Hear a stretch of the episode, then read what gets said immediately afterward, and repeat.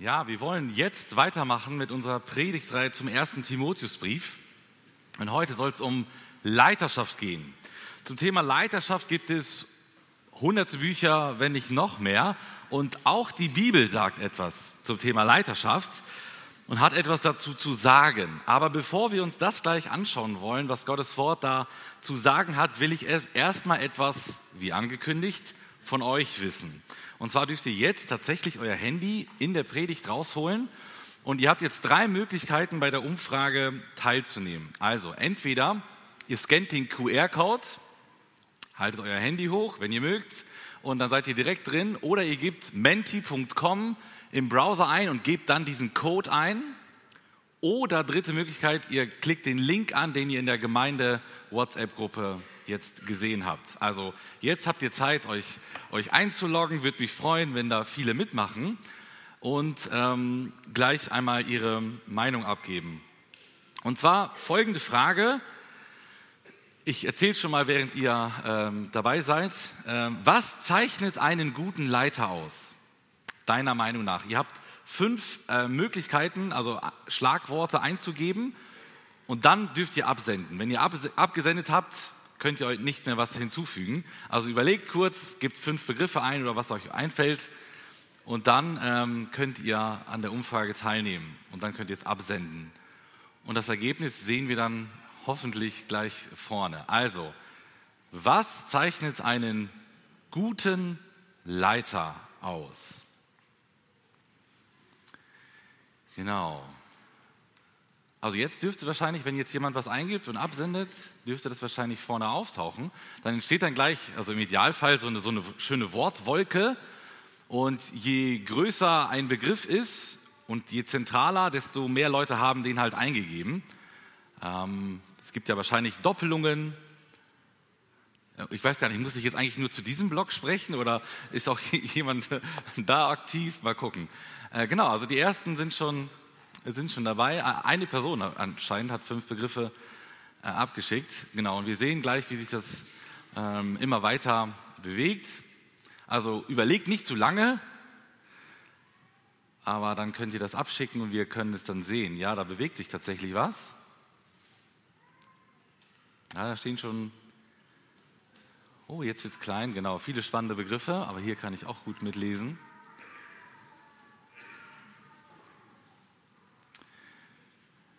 Ja.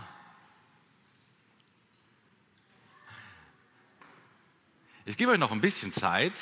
Nachher im Verlauf der Predigt machen wir das nochmal. Da geht es dann wahrscheinlich viel, viel schneller.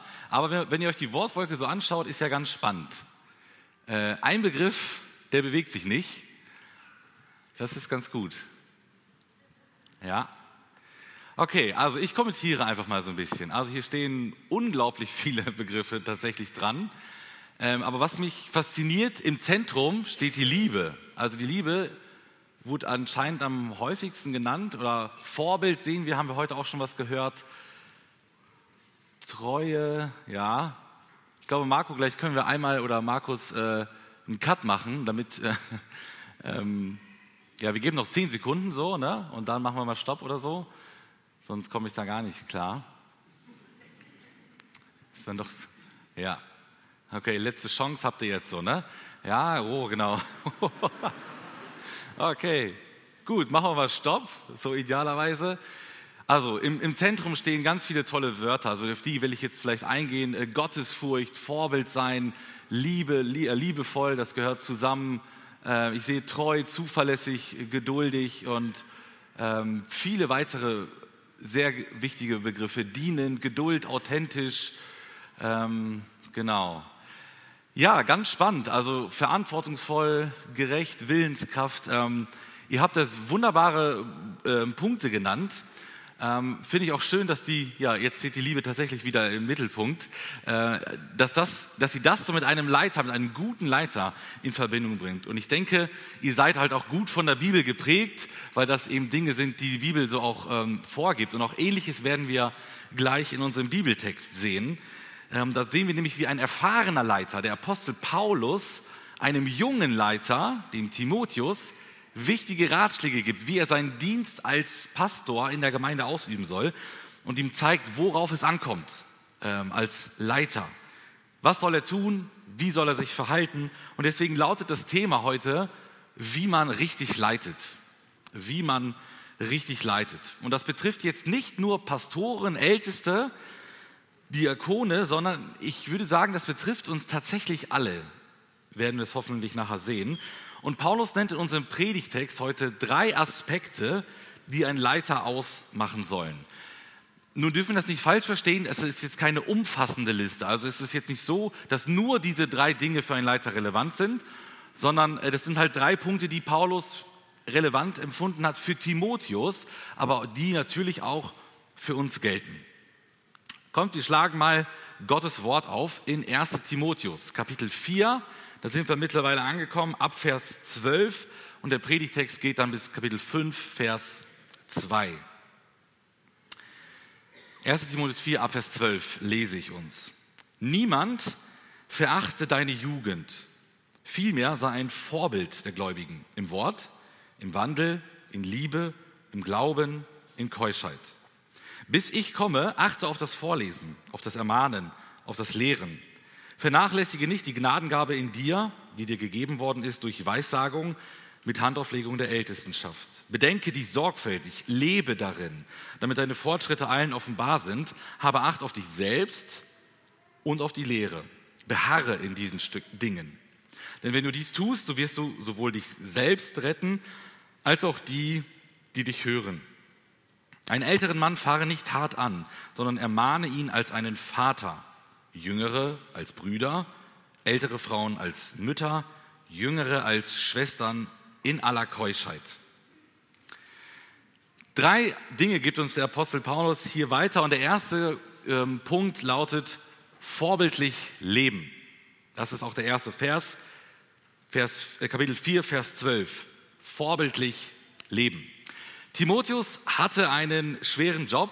Er war Ältester in seiner Gemeinde und er musste die Gemeinde leiten.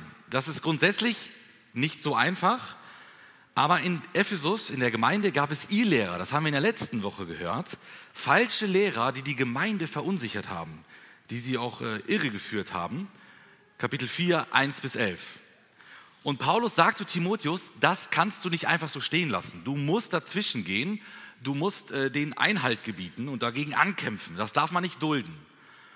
Und das ist nicht einfach. Es gibt dann Streitgespräche, äh, Diskussionen. Das ist sehr unangenehm, was Timotheus dort aufgetragen bekommen hat. Und was das Ganze noch erschwert, Timotheus ist ein junger Mann. Paulus sagt, niemand verachte dich wegen deiner Jugend, der Begriff ist nicht so ganz klar zu greifen, aber die meisten sind sich da einig, er wird so um die 30 gewesen sein, maximal 40. Also in der damaligen Kultur ein äh, junger Mann, vermutlich auch nicht verheiratet, jedenfalls lesen wir davon nichts, dass Timotheus irgendwie verheiratet äh, gewesen war, zumindest zu dem Zeitpunkt. Ja, und manche Leute tun sich schwer, jüngeren Leuten äh, ja zuzuhören oder auf sie zu hören. Und deswegen ist das mal doppelt schwer vielleicht bei Timotheus. Und Paulus sagt zu Timotheus, ja, du bist jung, aber wo ist das Problem? Du bist von Gott als Ältester eingesetzt in die Gemeinde und das Amt verleiht die Autorität, nicht dein Alter. Und deswegen darf dich niemand verachten. Also das richtet sich erstmal an die Gemeinde, ne? also niemand soll ihn verachten, äh, nur weil er ein junger Pastor ist. Vielleicht oder vermutlich hatte Timotheus da so ein bisschen Sorge. Er wirkt, auch wenn man die anderen Briefe so liest, ähm, ja wohl sehr ähm, schüchtern und zurückhaltend, vielleicht ein bisschen unsicher, weil Paulus ihn ständig ermahnen muss und sagt, komm, äh, geh voran und äh, da musst du jetzt durch, sei mutig. Also vermutlich war Timotheus so ein bisschen zurückhaltender.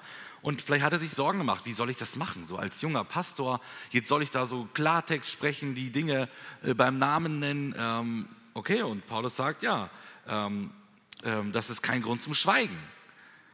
Wie man dann Ältere ermahnen soll, das sehen wir dann am Ende des Textes nachher. Aber Paulus ruft ihn dazu auf, sei mutig, auch als junger Leiter. Aber dabei bleibt Paulus nicht stehen, er gibt Timotheus noch einen weiteren wichtigen Rat. Er sagt ihm nämlich, wenn du akzeptiert werden willst, dann musst du ein Vorbild sein. Also Leiter müssen Vorbilder sein. Deswegen habt ihr diesen Begriff auch sehr häufig genannt. Und äh, in der Kindergeschichte haben wir was davon gehört. Wir haben es auch im Zeugnis von Noel gehört. wir alle sollen Vorbilder sein für andere Menschen, sie mitnehmen in der Jüngerschaft, in der Nachfolge. Aber ganz besonders gilt das für Leiter. Sie müssen Vorbilder sein. Und Timotheus hört ihr, wenn du dich vorbildlich verhältst, dann wird dich keiner verachten, auch wenn du ein junger Pastor bist. Andere müssen sich an dir orientieren können, auf Timotheus schauen und sagen, okay, so sieht ein Leben in der Nachfolge aus. Sonst wird dir keiner zuhören, wenn du nicht vorbildlich lebst. Und Paulus nennt hier fünf Bereiche, exemplarisch, er hätte auch noch viele weitere nennen können, in denen Timotheus ein Vorbild sein soll. Erstens ein Vorbild im Wort.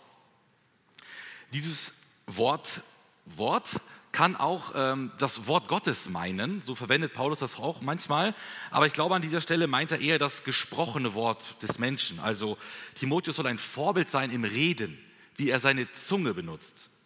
Also ein Leiter muss seine Zunge im Griff haben. Nicht fluchen, keine unsauberen Witze weitergeben, nicht verurteilen, nicht lästern, sondern loben, ermutigen und in Liebe ermahnen. Zweitens, Vorbild im Wandel. Also nicht nur die Worte müssen vorbildlich sein, sondern auch die Taten. Wandel meint hier Lebenswandel oder ganz allgemein das Leben. Und da soll er ganz allgemein ja vorbildlich sein. Also ein Leiter soll das tun, was er sagt. Deswegen Wort und Wandel. Wenn er über Vergebung predigt oder über Liebe, dann muss er auch Vergebung und Liebe leben. Das ist uns, denke ich, allen klar. Drittens, ein Vorbild in der Liebe. Ja, ein Leiter muss liebevoll sein und das war auch der Begriff, glaube vermutlich, den ihr am meisten genannt habt. Klar, ein Leiter muss die Zukunft gestalten, er muss Prozesse optimieren und so weiter. Das klingt ein bisschen technisch vielleicht. Aber er darf niemals die Menschen vergessen. Die Menschen, die, die, muss er, darf er nicht aus den Augen verlieren. Es muss alles, was man auch in Gang setzt, in Liebe äh, geschehen. Und es muss den Menschen dienen und ihnen aus, also mit Liebe begegnen. Viertens, ein Vorbild muss er sein im Glauben. Ja, ein Leiter muss ein Vorbild im Glauben sein. Das heißt nicht, dass er nie Zweifel haben darf, aber dass seine Beziehung zu Jesus ja intakt sein muss. Sonst funktioniert das nicht. Und als letztes sagt er dem jungen Pastor Timotheus, du musst ein Vorbild sein in der Keuschheit. Keuschheit oder Reinheit bezieht sich hier in diesem Fall auf die Sexualität. Und gerade als junger Mann musste Timotheus da in diesem Bereich vorbildlich leben. Da darf es keine Angriffsfläche geben, sonst ist die Integrität in, in Gefahr. Und leider haben da viele christliche Leiter in Vergangenheit, aber auch in der Gegenwart versagt und viel Schaden angerichtet. Ich habe mal vor kurzem äh, den Satz gelesen, man kann seine Kinder noch so gut erziehen, sie machen einem doch alles nach. Ja, die Eltern ähm, wissen, was damit gemeint ist. Genau, da steckt so viel Wahrheit drin, die, ihr seht das an dem Bild, ähm, die Kinder machen den Eltern alles nach. Also man kann denen ganz viel erzählen, aber wenn sie es nicht sehen, ähm, werden sie es auch nicht machen. Also sie orientieren sich an dem, was die Eltern tatsächlich tun und ähm, machen es ihnen nach. Also wenn ich meinen Kindern sage, Ordnung ist ganz wichtig, sie dann mein Tohu Wabohu im Schlafzimmer sehen, dann wissen sie auch Bescheid. Wenn ich ihnen sage, Kinder, Bibel lesen ist ganz wichtig, aber sie sehen mich nie, wie ich da sitze und meine Bibel lese, dann denken sie sich, ja, so wichtig kann das ja auch nicht sein. Und warum sollte ich das dann tun? Die Verhaltensforschung und die äh, Lernpsychologie, die sind sich da einig, die sagen, Kinder lernen durch Vorbilder, durch Nachahmung. Man nennt das Lernen am Modell. Also man sieht jemanden und macht es ihm nach. Und die Bibel, die wusste das schon lange. Also der Apostel Paulus sagte da ständig, schaut auf mich, äh, guckt das an, was ich mache und ahmt mir nach. Und ganz häufig sagt er natürlich, schaut auf Jesus und ähm, macht äh, ihm das nach. Aber wir werden ständig ermahnt, äh, auf Vorbilder zu achten oder halt auch Vorbild ähm, selber zu sein. Und James E. Means sagte mal, die besten Gaben und Fähigkeiten können keinen Lebensstil ausgleichen, der das eigene Bekenntnis Lügen straft. Ihr wisst das. Wenn man Wasser predigt und zu Hause heimlich Wein trinkt, dann ist man unglaubwürdig. Also als Leiter muss ich authentisch sein, das tun, was ich sage. Und äh, der Means sagt hier, also ich kann noch so begabt sein, noch so tolle Dinge können und, und, sagen können und so weiter. Wenn ich was anderes tue als das, was ich äh, hier lehre, dann bringt das nichts. Dann wird mir keiner folgen. Im Text richtet sich ja Paulus an Timotheus, also ein Apostel spricht zu einem Ältesten. Also es geht in erster Linie um die Leiter in der Gemeinde. Die müssen vorbildlich sein, die müssen mit gutem Beispiel vorangehen. Aber ich bin der festen Überzeugung, dass das nicht nur auf Älteste beschränkt ist. Man kann das übertragen auf viele Bereiche im, im Leben. Das gilt für alle Teamleiter in der, in der Gemeinde, die eine kleine Gruppe oder eine größere Gruppe anleiten, ob es in der Küche ist, im Putzteam, im Gesangsteam, in der Kinderstunde oder wo auch immer. Überall haben wir Leiter in der Gemeinde. Und auch dort gilt, du musst dort, wo du dich engagierst, ein Vorbild sein, vorangehen mit gutem Beispiel. Aber ich würde sagen, das geht sogar noch weiter. Wenn wir das mal bis zu uns nach Hause weitertragen, ähm, auch dort gibt es Leiter in den Familien. Und das betrifft in erster Linie die Väter, uns Väter, die als Leiter der Familie von Gott eingesetzt sind, aber natürlich auch im Verbund mit der Frau äh, zusammen als Eltern, dass man auch dort vorangeht und Vorbild ist. Wie Paulus sagt, im Reden, im Lebensstil, im Glauben, in der Liebe und in der Keuschheit. Diese Dinge sollen wir auch zu Hause vorleben und unseren Kindern ja, vorleben. Der zweite Gedanke, der ist ein bisschen länger hier im Text äh, ausgeführt, lautet mutig predigen. Die Verse 13 bis 16. Mutig predigen. Paulus ermutigt Timotheus hier, mutig das Wort Gottes zu verkünden. Leiter leiten durch Lehren. Also indem ein, ein, äh, Leiter, ein Ältester das Wort Gottes lehrt und weitergibt, bestimmt er ja den Kurs der Gemeinde. Also er sagt, in welche Richtung äh, man, man gehen soll. Und dafür braucht der Leiter Mut. Deswegen mutig predigen. Paulus hatte offensichtlich vor, Timotheus in Ephesus zu besuchen. Er sagt ihm ja, bis ich komme, mach das und das. Und bis zu seinem Besuch, bis es dann so weit ist, dass er dann tatsächlich in Ephesus angekommen ist, er gibt ja schon mal Anweisungen, was Timotheus als Pastor dort eben machen soll. Und er soll sich mit drei Dingen befassen sich drei Dingen widmen. Vorlesen, ermahnen und lehren. Vorlesen. Was meint er damit? Das ist das öffentliche Vorlesen des Alten Testaments. Ja, die alten Schriften hatten sie ja. Vielleicht hatten sie zu dem Zeitpunkt schon äh, auch noch die eine oder andere Schrift. Paulus hat ja schon zu dem Zeitpunkt schon einige Schriften verfasst. Ähm, aber hauptsächlich wird es das Alte Testament gewesen sein, das im Gottesdienst, in der Versammlung der, der Gläubigen vorgelesen wurde. Einfach vorgelesen wurde. Man fragt sich, ja, warum soll man das machen? Gottes Wort hat Kraft. Im Buch ähm, vom äh, Propheten Jeremia lesen wir, das Wort Gottes ist wie ein Hammer. Also das Wort Gottes haut richtig rein. Auch im Hebräerbrief lesen wir, es ist ein Schwert, das geht richtig ins Herz hinein. Und das Wort hat Kraft für sich selbst. Das heißt, das Wort Gottes einfach nur vorzulesen, wirkt. Es berührt die Menschen, weil es ein heiliges, ein inspiriertes, von Gott kommendes Wort ist. Deswegen sagt Paulus, lies das Wort vor. Ist eigentlich auch die beste Predigt, weil da ist alles richtig. In der Predigt hoffentlich auch, aber da gibt es keine Garantie. In der Bibel, da stimmt alles, da ist alles ähm, grundsätzlich korrekt. Ja, und dieses Wort ähm, soll im Gottesdienst eben Raum haben und auch einfach auch für sich selbst sprechen. Und deswegen bauen wir das auch äh, hin und wieder äh, auch im Gottesdienst ein, dass wir Textlesungen haben, wo einfach das Wort äh, vorgelesen wird, was vielleicht zur Predigt irgendwie hinleiten kann oder auch sonst einfach eine Wirkung für sich selbst hat. Timotheus soll vorlesen. Zweitens soll er ermahnen. Ja, also hier steht im Griechischen das Wort Paraklesis und das hat einen großen Bedeutungsrahmen. Es kann heißen ermahnen, aber auch ermutigen, trösten, zusprechen. Also es ist ein weites Wortfeld und der Gedanke ist hier der, nachdem du das Wort vorgelesen hast, sollst du es anwenden, in, die, in das Leben der Menschen hineinsprechen. Ja, manchmal liest man etwas in der Bibel, das ermahnt einen richtig.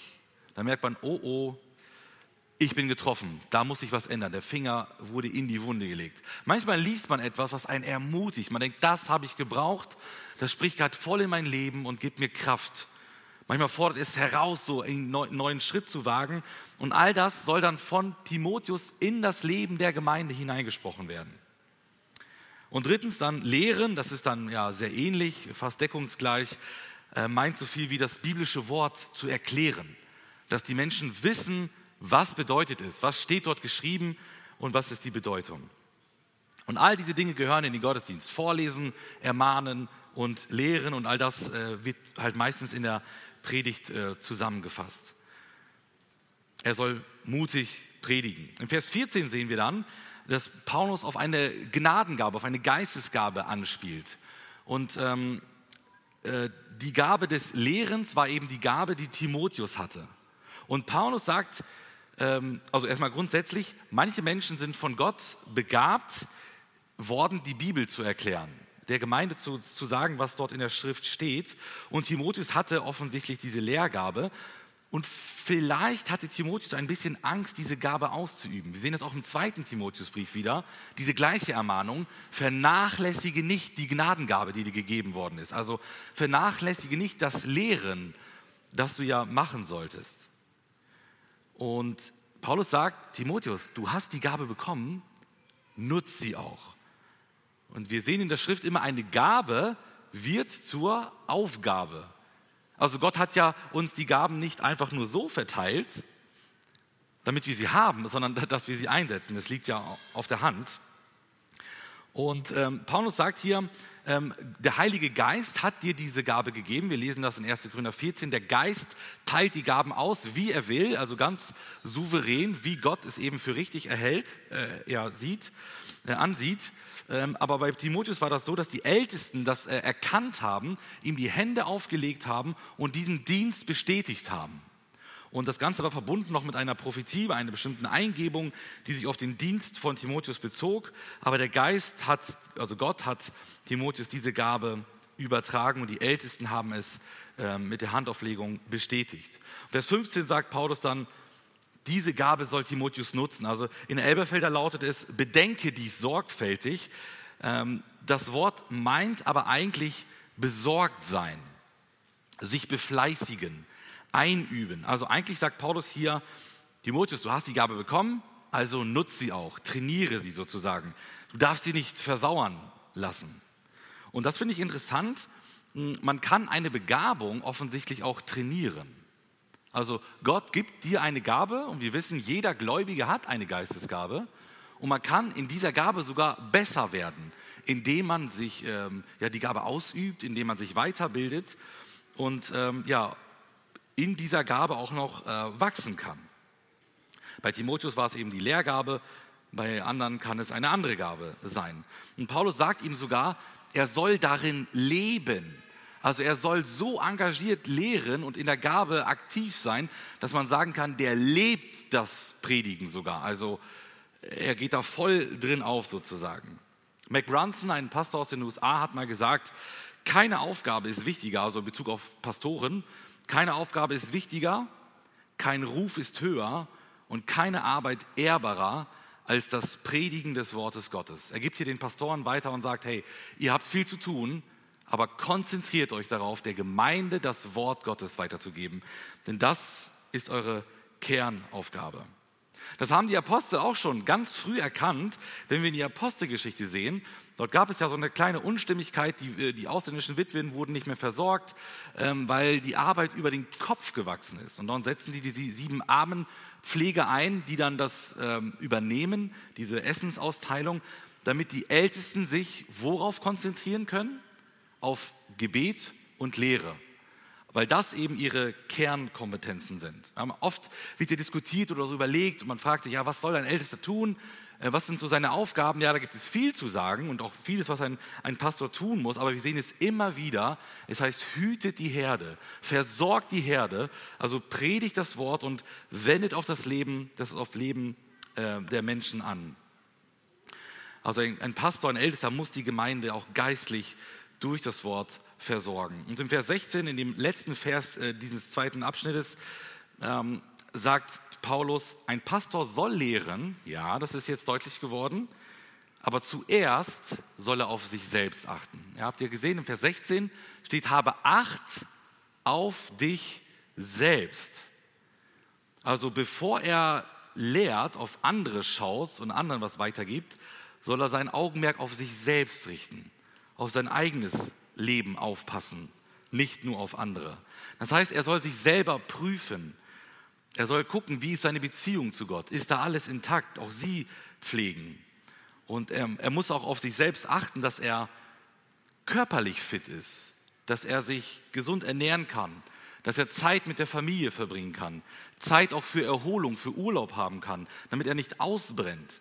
Ein Leiter muss fit sein, er muss topfit sein in allen Bereichen, sonst brennt er aus. Deswegen sagt Timo, äh, Paulus zu Timotheus, erstmal hab Acht auf dich selbst. Kümmere dich erstmal um dein geistliches Leben, um dein persönliches Leben. Und dann sagt er auch, hab Acht auf die Lehre. Ein Ältester muss prüfen, was gelehrt wird. Er muss sich also mit der Bibel, mit dem Wort Gottes sehr gut auskennen. Er muss sich mit der Gesellschaft gut auskennen, mit der Gemeinde, mit verschiedenen Strömungen und da gucken, was so aktuell ja, so, so vor sich geht. Ähm, weil die Lehre eben sehr entscheidend ist für die Gesundheit in der Gemeinde. Und Paulus sagt, halte daran fest, daran darfst du nicht abweichen. Warren Wiersbe hat mal gesagt, Gott muss an uns arbeiten, bevor er durch uns arbeiten kann. Und auch hier steckt, glaube ich, sehr viel Weisheit drin. Wir müssen uns erstmal von Gott selber verändern lassen, selber die Beziehung zu Jesus pflegen und dann erst haben wir das Recht, andere Menschen zu führen. Erst dann kann Gott uns gebrauchen, damit er durch uns auch anderen Menschen dienen kann. Gott muss an uns arbeiten, bevor er durch uns arbeiten kann. Wer viel ausgibt, muss auch viel einnehmen vorher. Und Paulus weist dann am Ende dieses Abschnittes auf das Ziel hin. Was passiert, wenn Timotheus mutig predigt? Dann wird das sehr gute Folgen haben, nämlich er wird sich selbst und die Gemeinde retten. Das meint hier nicht das Seelenheil, also nicht, ähm, wenn Timotheus fleißig predigt, wird er sich selbst retten bekehren und die Gemeinde auch. Also Timotheus ist ja schon bekehrt und die Gemeinde äh, hoffentlich auch. Äh, also es meint hier nicht das Seelenheil, es meint hier die Rettung vor den Irrlehrern, die wir ja gerade auch im Abschnitt vorher hatten. Wenn er also mutig, kompromisslos das reine Wort, Wort Gottes verkündet, dann wird das die Gemeinde vor Irrlehren bewahren und im Kampf gegen die Irrlehre wird man dann eben siegreich sein. Und deswegen ist biblische Verkündigung so wichtig. Also, wir haben gesehen, Älteste geben das Wort Gottes weiter. Und damit sie das tun können, brauchen sie Weisheit beim Verstehen und Mut beim Weitergeben. Und das sind auch die zwei Punkte, die ich euch weitergeben möchte als Gebetsanliegen. Betet für alle Prediger und Älteste dieser Gemeinde, dass sie das Wort Gottes richtig verstehen und dass sie auch dann den Mut haben, und die Klarheit, die Vollmacht haben, das der Gemeinde auch weitergeben zu können. Und davon sind alle abhängig, die hier vorne stehen, dass dort Menschen sind, ja, die das im Gebet mittragen. Also Älteste predigen in der Gemeinde. Aber ihr habt ja gemerkt, im ersten Punkt lasse ich das nicht nur bei den Ältesten stehen, sondern ich mache das auch, übertrage das auch auf weitere Zellen in, äh, innerhalb des Gemeindelebens. Wie sieht es in unseren Familien aus? Ich spreche jetzt mal vor allem uns Männer an. Wir sind ja von Gott eingesetzt auch als Leiter in unseren Familien, vor allem im, im geistlichen Bereich. Und jetzt mal die Frage an uns Männer, lehren wir in unseren Familien? Geben wir das Wort Gottes in unseren Familien weiter?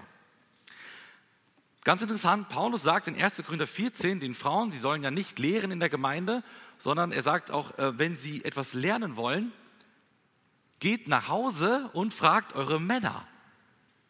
Das setzt voraus, dass die Männer auch Bescheid wissen. Also Paulus geht ganz selbstverständlich davon aus, dass die Frauen zu den Männern gehen können und die haben dann eine Frage, eine theologische Frage, eine geistliche Frage, dass die Männer auch antworten können.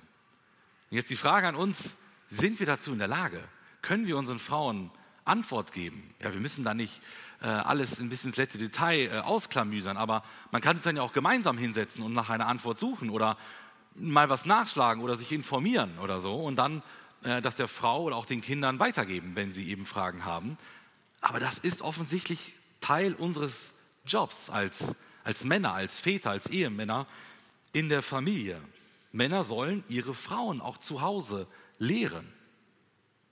Dazu muss man nicht, nicht predigen können, also muss da keinen 45-minütigen Vortrag halten oder so.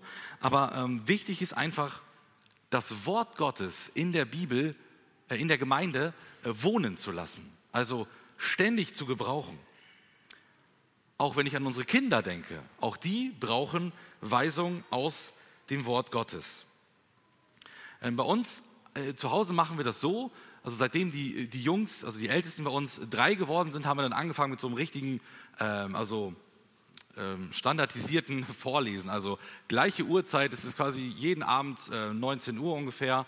Ähm, sind wir alle zusammen im Wohnzimmer, außer ich bin halt abends in der Gemeinde, da macht das Lydia. Ähm, sonst machen wir das alle zusammen und wir versammeln uns und lesen ein äh, Kapitel aus der Kinderbibel.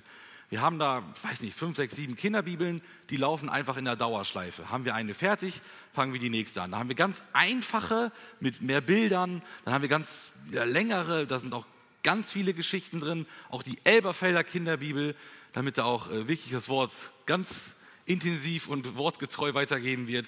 Und dann machen wir wieder eine ganz leichte und das wechselt sich dann immer so schön ab. Dann äh, tauschen wir uns kurz aus über den Bibeltext, den wir gelesen haben. Ähm, dann ähm, singen wir gemeinsam ein Lied und beten zusammen. Jedes Kind darf beten und wir schließen das dann ab. Und das machen wir jeden Tag. Ähm, Ausnahmen gibt es ganz, ganz, ganz, ganz, ganz selten. Und wenn wir mal abends irgendwie einen Termin haben, dann versuchen wir es halt irgendwie am Nachmittag zu machen. Man kann es auch am Mittagstisch machen oder morgens, bevor die Kinder aus dem Haus gehen. Das, je nach Familienrhythmus wird das ganz individuell sein. Wichtig ist einfach nur, dass man es macht, dass man den Kindern Gottes Wort lieb macht und dort auch ähm, lehren kann. Und auch das Wort spricht auch für sich selbst. Also lest das Wort einfach vor und das hat Wirkung auch für sich selbst. Wenn du da dir unsicher bist oder meinst, du hast nicht die Gabe des Lehrens, lies es einfach vor. Das wird schon äh, großen, äh, große Veränderungen bewirken. Und ich ermutige euch wirklich, auch wenn ihr vielleicht das habt schleifen lassen, ähm, einfach jetzt vielleicht als Startpunkt zu nehmen, heute direkt anzufangen und mit der Frau, mit den Kindern zusammen in der Bibel zu lesen.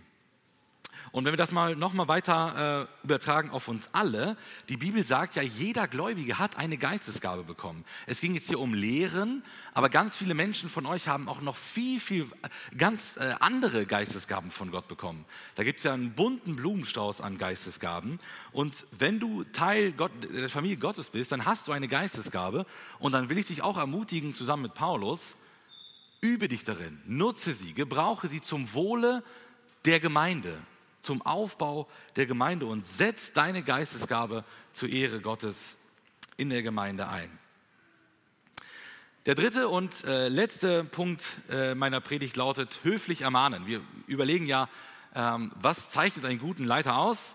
Wir haben gesehen, äh, vorbildlich leben, mutig predigen und jetzt äh, sehen wir höflich ermahnen die PowerPoint ist irgendwie verschwunden, ne? aber genau, sehr gut. Äh, Kapitel 5, 1 bis 2 sind da die entsprechenden Verse. Ermahnen. Ermahnen ist so ein Wort, äh, was uns Kummer bereitet, glaube ich. Ermahnen, würde ich mal sagen, ist nicht besonders cool. Also, ich weiß nicht, wie es euch geht, aber ich ermahne nicht gerne. Äh, das ist irgendwie unangenehm. Ähm, aber die Frage ist, warum eigentlich? Warum machen wir das so ungerne? Und das würde ich jetzt mal gerne von euch wissen. Jetzt kommt die zweite Frage. Ihr dürft euer Handy, euer Smartphone rausholen und mal die Frage beantworten, das ist äh, immer noch der gleiche Link, der gleiche QR-Code, und die Frage beantworten, was hält dich davon ab, andere zu ermahnen? Was hält dich davon ab, andere zu ermahnen? Weil ich glaube, das fällt uns irgendwie schwer. Ich vermute mal, dass es euch ähnlich geht wie mir. Und dann wollen wir mal schauen, was, was steckt dahinter? Warum tun wir uns so schwer damit? Ja, was hält dich davon ab, andere zu ermahnen? Ich glaube, ihr habt wahrscheinlich wieder fünf Möglichkeiten. Ähm, ach, übrigens, die im Livestream, habe ich ganz vergessen zu sagen, ihr könnt äh, euch auch da einklinken. In der Videobeschreibung ähm, ist ein Link zur Umfrage. Ich habe erst gesehen, 120 Geräte oder so sind da eingeschaltet. Auch ihr dürft daran teilhaben und so irgendwie mit uns äh, kommunizieren. Also macht gerne davon Gebrauch. Ja, ich habe es geahnt. Die Menschenfurcht, genau, die steht ja sehr stark im Fokus. Ich sehe auch viel Ablehnung, die Reaktion der anderen, die Sorge, Angst vor Gegenwehr. Auch die Frage, ja, was soll man denn überhaupt sagen? Wie soll man das sagen? Höheres Alter, da ist jemand vielleicht 30, 40 Jahre älter. Darf man das dann überhaupt als junger Bursche? Vielleicht wird man falsch verstanden. Man ist sich unsicher, man hat Angst, Respekt. Eigene Fehlerhaftigkeit sehe ich auch. Ja, man denkt, ähm, wer bin ich? Ähm, ich habe doch selber genügend Baustellen. Bin ich überhaupt befugt, einem anderen was weiterzugeben? Vielleicht endet das im Streit. Stolz, ja, wahrscheinlich auf, auf mich selbst bezogen. Ja, okay, das. Mh. Harmoniebedürftig, genau. Man will da nicht irgendwie Spannungen verursachen, lieber einfach weiterlaufen lassen. Ja, ich ähm, ja genau, kannst einmal stoppen, glaube ich, ich runde das mal ab. Äh, interessant, der Begriff Menschenfurcht wurde offensichtlich auch am meisten äh, genannt. Ich denke, das ist unser Hauptproblem dabei, dass wir denken, ähm, ja, was sagen die anderen? Ähm, und ich habe Angst, da irgendetwas äh, kaputt zu machen. Ja, wir, wir werden nachher auch noch mal ähm, kurz darauf eingehen. Aber danke für die Beteiligung, dass ihr da äh, mitgemacht habt. Timotheus war ja ein junger Pastor. Und Paulus sagt ihm ja, hey, du musst da gegen äh, ihr Lehrer ankämpfen und dann ähm, sollst du auch noch das Wort lehren und irgendwie auch noch andere Leute ermahnen. Und Timotheus ist ja ein junger Pastor und Timotheus, also Paulus weiß das, Timotheus liest ja wahrscheinlich denkt, oh, wie soll ich das denn machen? Wie soll ich den anderen ermahnen? Und Paulus gibt ihm deswegen hier diese äh, Anweisung, wie er das Ganze tun soll. Und ich habe es einfach so formuliert, er soll höflich ermahnen. Ähm, also in, in, Liebe das Ganze machen. Ähm, also Vers 1, Kapitel 5, Vers 1 führt Paulus hier vier Personengruppen auf. Also er macht das hier sehr synchron. Also er führt erstmal ähm, also nach, aufgegliedert nach Alter und nach Geschlecht. Und er fängt erstmal mit den älteren Männern an. Also das Wort hier Presbyteros kann auch Ältester meinen, aber in diesem Zusammenhang finde ich, ist es sehr deutlich, ähm, dass es hier um einen älteren Mann geht. Das Wort kann nämlich auch so verstanden werden. Ähm, also es geht hier um die älteren Männer, nicht um die äh, anderen Ältesten in der Gemeinde. Und er sagt eben, oder beginnt eben ja mit den älteren Männern und sagt dann, wie er sich gegenüber den, älte, äh, den älteren Männern verhalten soll. Also wir sehen erst einmal, ganz interessant, auch ältere Männer können was falsch machen. Sonst wäre ja eine Ermahnung überflüssig. Also ne, ein älterer Mann fahre nicht an und so weiter, sondern ermahne ihn, der ist sein Vater. Also nur weil man alt ist, weil man vielleicht reif auch als Christ ist, heißt es nicht, dass man nicht auch etwas falsch machen kann, dass man in, in Sünde tappen kann. Also keiner ist perfekt. Äh, und auch wenn ältere Männer sich falsch verhalten, sagt Paulus, muss Timotheus als Ältester das ansprechen. Aber wie soll das denn jetzt vonstatten gehen? Paulus sagt als erstes, die sollst du nicht hart anfahren. Das Wort wird nur einmal in der Bibel, also im Neuen Testament, verwendet und meint wörtlich draufschlagen. Übertragen meint es so viel wie scharf angreifen, tadeln, schelten. Das sind so die Begriffe im Wörterbuch. Also das meint ja einen sehr harten Angriff, der quasi wie ein Schlag ähm, wirken kann. So soll man es nicht machen. So soll man nicht mit älteren Männern in der Gemeinde umgehen. Das gehört sich nicht, sagt Paulus. Im Gegenteil, Timotheus soll mit den älteren Männern, die sich äh, in irgendeiner Stelle falsch verhalten haben, er soll mit ihnen so sprechen wie mit dem eigenen Vater. Äh, das heißt, höflich, mit großem Respekt, in Liebe, nicht verletzend weil auch die Gemeinde ja, so versteht Paulus das ja immer und auch Jesus, eine Familie ist. Und wenn da ältere Geschwister sind, dann sind das quasi wie, wie der eigene Vater. Und die soll man höflich ermahnen. Und das Gleiche gilt für alle anderen Gruppen, die er jetzt auch nennt. Ähm, es ist immer das, das gleiche Prinzip. Ne? Also du hast ältere Männer, ermahne sie höflich wie einen Vater.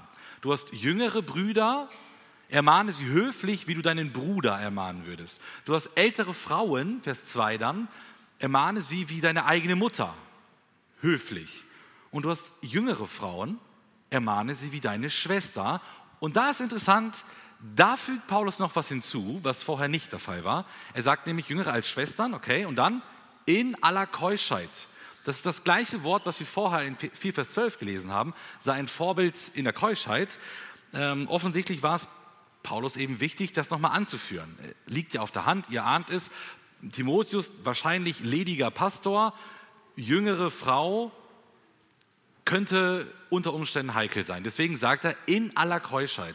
Das kann sich einerseits entweder auf Timotheus beziehen, also pass auf auf deine Motive, wie du dich verhältst und so weiter, aber auch die Schwestern, äh, auf die bezogen, dass die vielleicht so eine Situation bewusst provozieren und dort irgendwie ähm, sich ihm annähern wollen. Und deswegen sagt er, da musst du ganz besonders aufpassen, eine gesunde Distanz, also körperlich, aber auch seelisch zu haben, dass das nicht, äh, auch wenn man in der Seelsorge ist, äh, auf keinen Fall zu nahe kommt. Und der Idealfall ist dann ja sowieso, ähm, dass dann in Folgegesprächen, dass dann eine, eine Schwester aus der Gemeinde übernimmt und dann die Dauerseelsorge äh, eben Frauen mit Frauen machen und, und Männer mit Männern, damit da eben keine äh, Gefahren auch im sexuellen Bereich entstehen können. Deswegen der Hinweis, die jüngeren Schwestern auch in aller Keuschheit dann zu ermahnen. In Respekt, aber auch in aller Keuschheit. Also Zusammenfassung, alle Mitglieder der Gemeinde sind potenzielle Sünder. Also wir alle können in Sünde fallen und wir tun das auch und wir alle müssen hier und da mal auch ermahnt werden. Wir alle, wirklich alle, brauchen hier und da mal Korrektur, weil wir auf dem falschen Weg sind. Und dann sagt Paulus, dann soll man sie ermahnen, aber auf höfliche Art und Weise, so wie man es in einer Familie tun würde. Ein Leiter muss also darauf achten, was, was die Leute so machen und er soll ihnen helfen, auf dem richtigen Weg zu bleiben. Und ähm, das ist keine einfache Aufgabe, Leute zu ermahnen. Wir haben es gesehen, häufig ist die Menschenfurcht da der, der Grund. Wir haben Angst vor den Menschen. Wir fragen uns, bin ich denn besser? Darf ich jetzt überhaupt was weiter sagen? Stelle ich mich nicht über den anderen?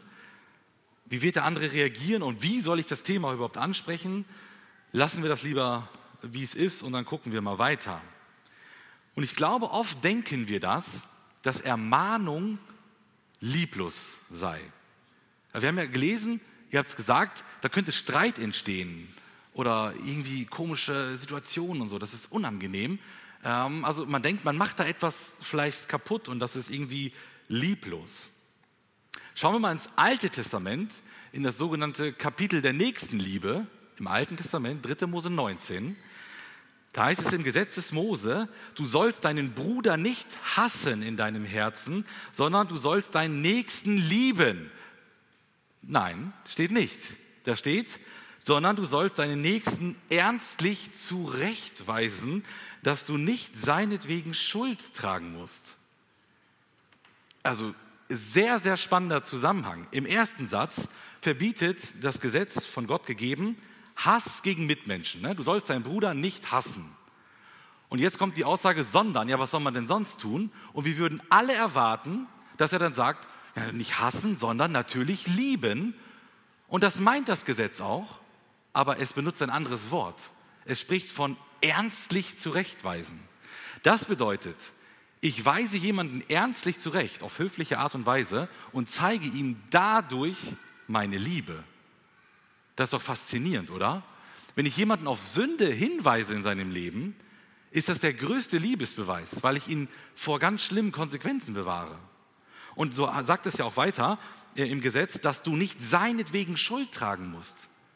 Das meint, du machst dich schuldig daran, wenn du jemanden sündigen siehst und das einfach so ignorierst und denkst, na, ja, wird wohl nicht so schlimm sein, soll er weitermachen. Äh, ich habe nichts gesehen, außerdem will kein Unfrieden stiften und wer bin ich? Ich habe auch Sünde. Ja, man macht sich da sogar teilweise schuldig, weil man ihn nicht warnt. Also willst du deine Geschwister in der Gemeinde lieben, dann darfst du sie ermahnen. Aber bitte tut das in, auf höfliche Art und Weise, wie Paulus hier sagt, wie als ob sie Teil deiner leiblichen Familie sind. Und ich ermutige euch auch als Gemeinde, da einfach die offenen Augen zu halten. Ja, wir haben vier Älteste in der Gemeinde, wir sind aber 500 Mann. Ja, wie soll man das alles äh, im, im, Blick behalten? Aber jeder Einzelne, dort, wo, wo du unterwegs bist, hast du mit Menschen zu tun. Und dort kannst du auch, wenn du Fehlentwicklungen siehst, ja positiv darauf auswirken, auch wenn wir denken, das ist uncool. Aber das ist in letzter Konsequenz ein großer Liebesbeweis, andere Menschen ja auch auf, auf Sünden hinzuweisen. Ähm, es gibt Personen, auch bei uns in der Gemeinde, das äh, weiß ich aus der Vergangenheit, die mussten ermahnt werden. Also ich habe da ein, ein, eine Person im Kopf, weil diese Person vorhatte, eine bestimmte Sünde eben äh, umzusetzen im Leben. Und da wurde sie gewarnt, das eben nicht zu tun, weil das gegen das Wort Gottes ist. Ähm, aber das kam nicht besonders gut an. Die Person hat gesagt, ja, danke für den Rat, äh, ich mache es trotzdem, ist mir eigentlich egal. Jahre später kam es dann leider zu der Katastrophe, die vorausgesagt worden ist. Und in der Rückschau, das ist ganz interessant, hat die Person dann sogar ja, äh, gespiegelt oder sich sogar bedankt dafür und hat gesagt, ja, das war richtig, dass ihr mich da äh, gewarnt habt. Dummerweise bin ich in die falsche Richtung gelaufen, aber von eurer Seite war es richtig und da kam eine Wertschätzung, eine Dankbarkeit entgegen. Das sehen wir auch in dem, im Buch der Sprüche der sagt, sagt äh, der Salomo ähm, so sinngemäß, ähm, ja, wenn du jemanden ermahnst, das kommt erstmal nicht gut an. Aber langfristig wird er dir danken, weil du ihn halt auf etwas aufmerksam gemacht hast. Das heißt, in der Situation ist das vielleicht unangenehm, aber langfristig in der Rückschau werden sich äh, viele Menschen auch bedanken, dass du ähm, da vielleicht sogar mal eingeschritten bist. Älteste müssen also ermahnen, das ist Teil ihres Jobs. Sie sollen das höflich machen, wie in einer Familie. Seid also nicht böse, wenn ihr mal erwarnt werdet. Ob das von den Ältesten ist oder von anderen Geschwistern, seht es als Liebesbeweis, als Chance, etwas im Leben auch zu verändern. Und auch mal die Frage wieder an, an uns Eltern gerichtet. Äh, ermahnen wir, sprechen wir auch mal zu Hause Klartext. Also ich glaube, wenn man kleine Kinder hat, dann wirst du jetzt denken, so, ich mache nichts anderes, äh, dann gefühlt ist der ganze Tag eine Ermahnung. Aber wenn die Kinder so älter sind, meine sind noch relativ klein, dann stelle ich mir das schon wesentlich schwieriger vor. Wenn sie vielleicht in der Teenie-Zeit sind, auch vielleicht schon in der Jugendzeit, dann ist das nicht mehr ganz so einfach, äh, auch da so ermahnend einzuwirken. So stelle ich mir vor, oder habe ich mir auch sagen lassen.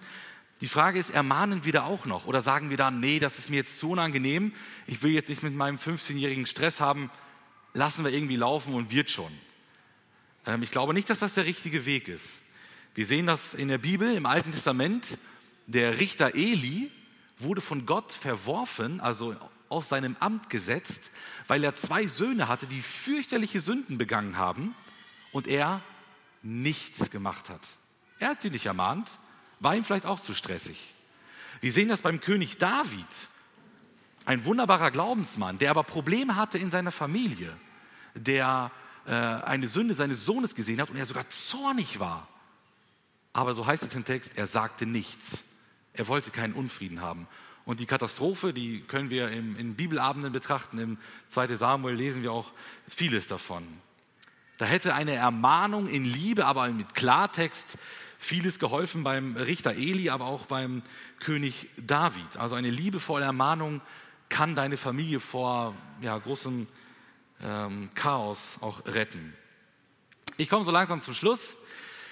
Der Apostel Paulus gibt den, äh, der Apostel Petrus, so, ich bin an einer anderen Stelle, er gibt den Ältesten in seinem Brief äh, mit, die Schafe zu hüten. Also er sagt, ihr seid die Hirten als Älteste und die Gemeinde äh, sind halt die Schafe.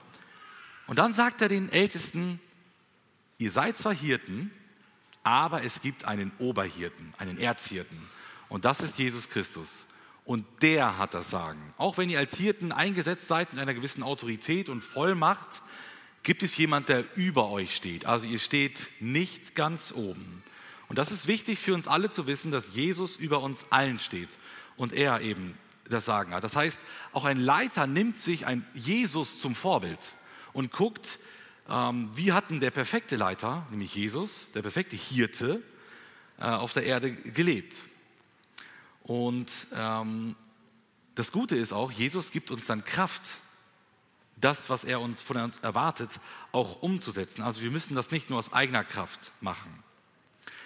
Wie leitet man richtig? Erstens, vorbildlich leben. Zweitens, mutig predigen. Und drittens, höflich ermahnen. Das ist also der Anspruch von Gott an uns Leiter in, unseren verschiedenen unterschiedlichen Kontexten. Aber wir dürfen uns sicher sein, Jesus, der gute Hirte, hilft uns dabei. Und ganz zum Schluss möchte ich noch einmal kurz auf den Oberhirten zu sprechen kommen. Jesus ist der Oberhirte. Und wie hat Jesus als Hirte gelebt? Er ist ja der ultimative Leiter.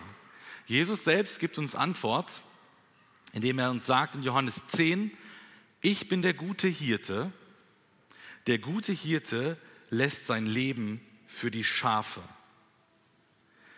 Jesus ist ein dienender Leiter und Jesus zeigt uns allen, was einen guten Leiter ausmacht und er sagt, ein Leiter gibt sich hin. Er selbst gibt sich den Menschen hin. Er opfert sich für alle. Er opfert sich für dich persönlich. Für jeden Menschen auf dieser Welt hat Jesus sein Leben gegeben. Jesus ist gestorben am Kreuz, damit du nicht sterben musst. Und wenn du an ihn glaubst, dann kannst du ein Kind Gottes werden. Das ist Jesus. Jesus gibt sich selbst hin als Leiter. Und wenn du als Hirte und wenn du an ihn glaubst, erhältst du ewiges Leben. Und dazu möchte ich dich heute Morgen einladen. Wenn du Jesus gar nicht kennst, noch nicht sein Kind bist, dann ermutige ich dich, dann lade ich dich ein, komm zu Jesus und glaub an den Herrn Jesus und du wirst ein Kind Gottes und wirst ein Teil seiner Familie, ein Schaf in Gottes ähm, Schafstall sozusagen. Gott segne uns allen beim Nachdenken. Amen.